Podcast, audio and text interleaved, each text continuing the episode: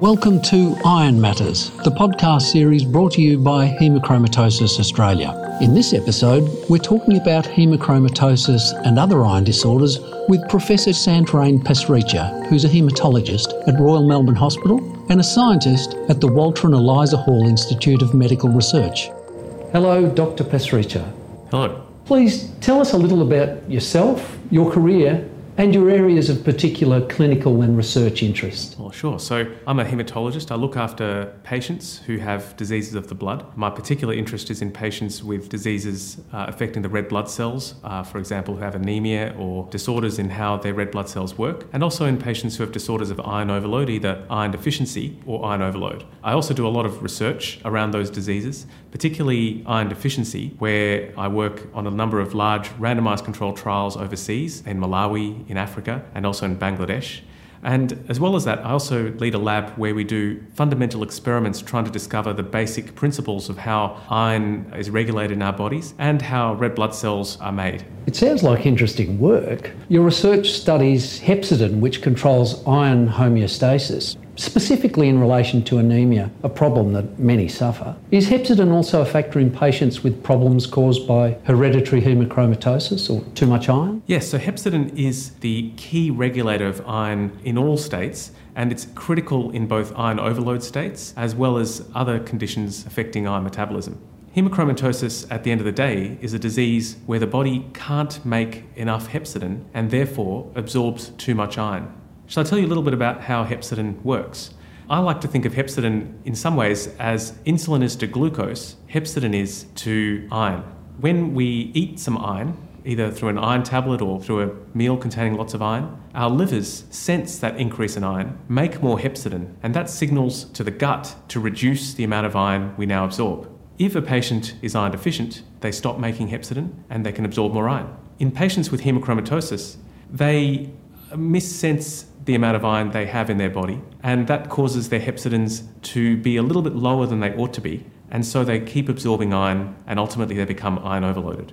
So, yes, hepcidin is really important in our understanding of hemochromatosis. So, your specialty really is anemia?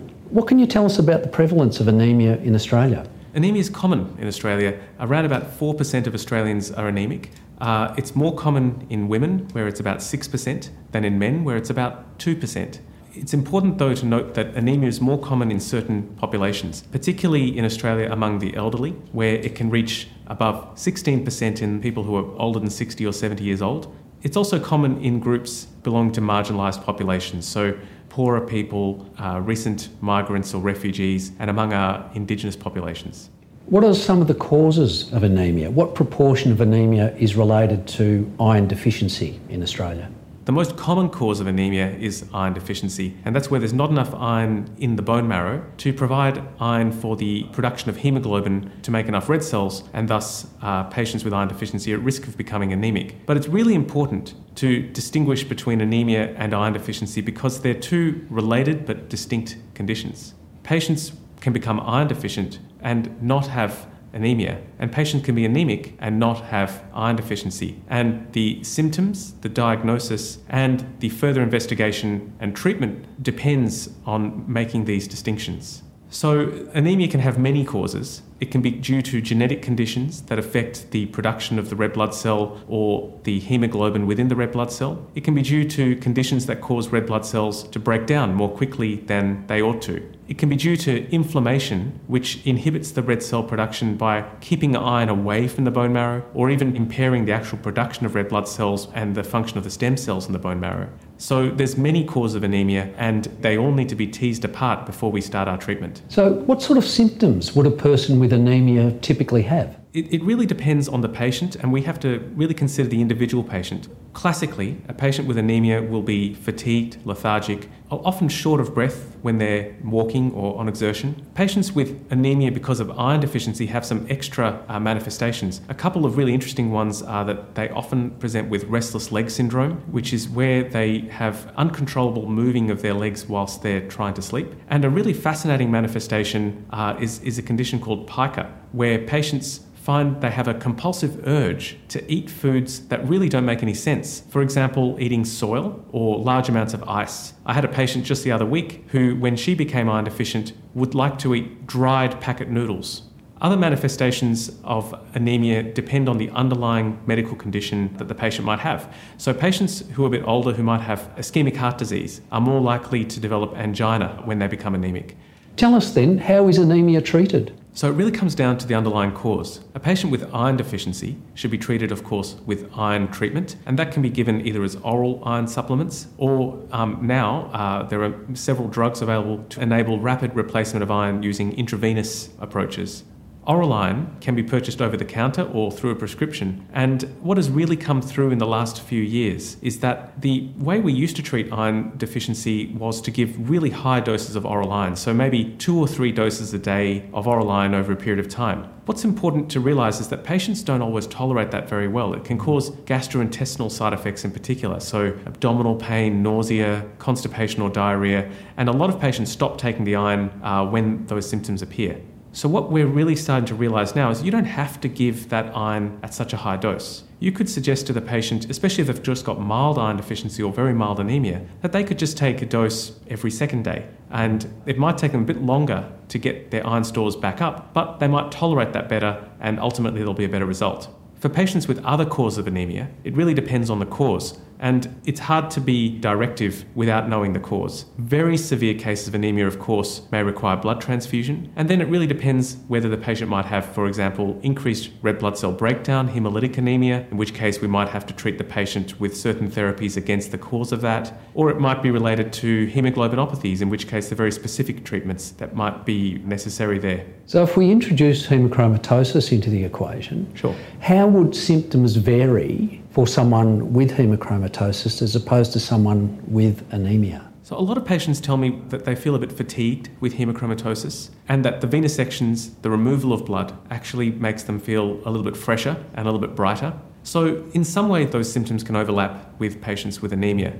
However, ultimately, what I think is that if, if, a, if a doctor meets a patient who is letting them know they're feeling not quite right, they're feeling fatigued, they're lethargic, they should order a blood count uh, which would include a hemoglobin, and iron studies. And that'll pick up both if they do have anemia and if they have hemochromatosis all at once. Are there cases when a person with hemochromatosis then might also have anemia? It can happen, particularly some patients when they're having venesections. Uh, if those venesections are happening very close together, sometimes we take off too many red cells and the patient's hemoglobin might dip below um, the threshold. And in those cases, it might be sensible just to delay the next venesection and allow the hemoglobin to recover. There are other causes of iron overload which can be associated with anemia, however. As I mentioned before, hemochromatosis occurs because the hepcidin is a little bit too low and it allows too much iron to be absorbed. A lot of patients with some genetic causes of anemia actually develop a very similar pathway to increased iron absorption particularly patients with a condition called thalassemia. In those patients, the red cells are produced inefficiently, and that signals to the liver to not produce enough hepcidin. And that results in chronic excess iron absorption. So, patients with some forms of thalassemia can actually present similar to hemochromatosis with the same effects in the liver and in the endocrine organs, in the heart, and elsewhere.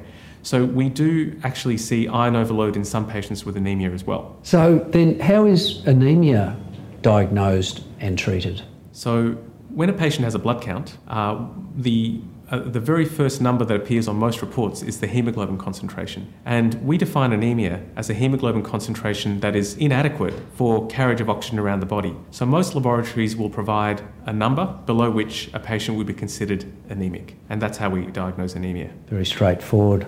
What if someone with anemia is prescribed iron supplements, yet their anemia is not related to iron deficiency? Is there any chance of inducing iron overload? Or should ferritin, transferrin saturation levels be tested before recommending supplements? I think all adult patients should have both a hemoglobin and the rest of a full blood count done along with iron studies, and as you mentioned, ferritin and transferrin saturation to ensure that the anemia is in fact due to iron deficiency before uh, commencing iron therapy. The exception might be in young kids, in babies, where it's pretty hard to get blood from a baby, and uh, in that case, maybe you could just do a trial of iron therapy first and see if you can improve the hemoglobin One thing that's tricky is that you usually need a different blood tube to measure the hemoglobin to measuring the iron studies. And that causes a bit of a constraint around just measuring both one after the other if you didn't already know the result of the first. Mm. And that often means patients have to come back for the second blood test, which is obviously inconvenient for the patient. Is there anything else you think GPs should know about iron disorders?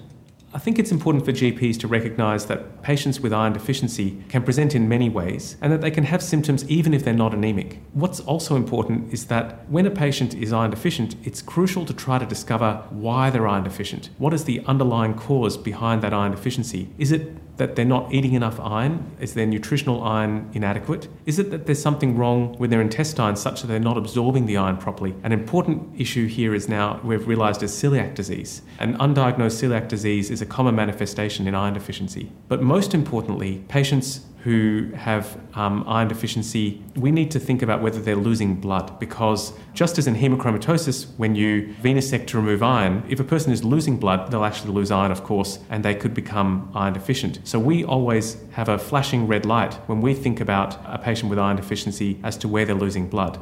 If it's a woman who's still undergoing menstruation, then that's the most likely cause, and we need to consider that. But if it's a male uh, or a postmenopausal woman, then it's critical to consider whether there's a condition causing blood loss that might even be in the colon or in the intestine. And we usually refer these patients to gastroenterologists to consider endoscopy. So, really, just to summarise, iron disorders either iron deficiency or iron overload can touch on all clinical domains cardiology, respiratory symptoms, neurocognitive symptoms. And so it's always important to have a high index of suspicion for these conditions. They're easily tested for. Uh, it's just a hemoglobin and some iron studies. It's not too expensive to screen for them. And I think that really best practice would be to have a high index of suspicion and for tests for these conditions and then help us at hand to interpret the results and to look after the patients.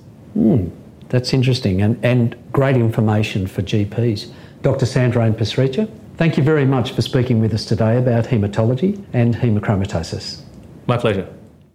To listen to more podcasts in this series, subscribe to Iron Matters in your podcast app or find us at www.ha.org.au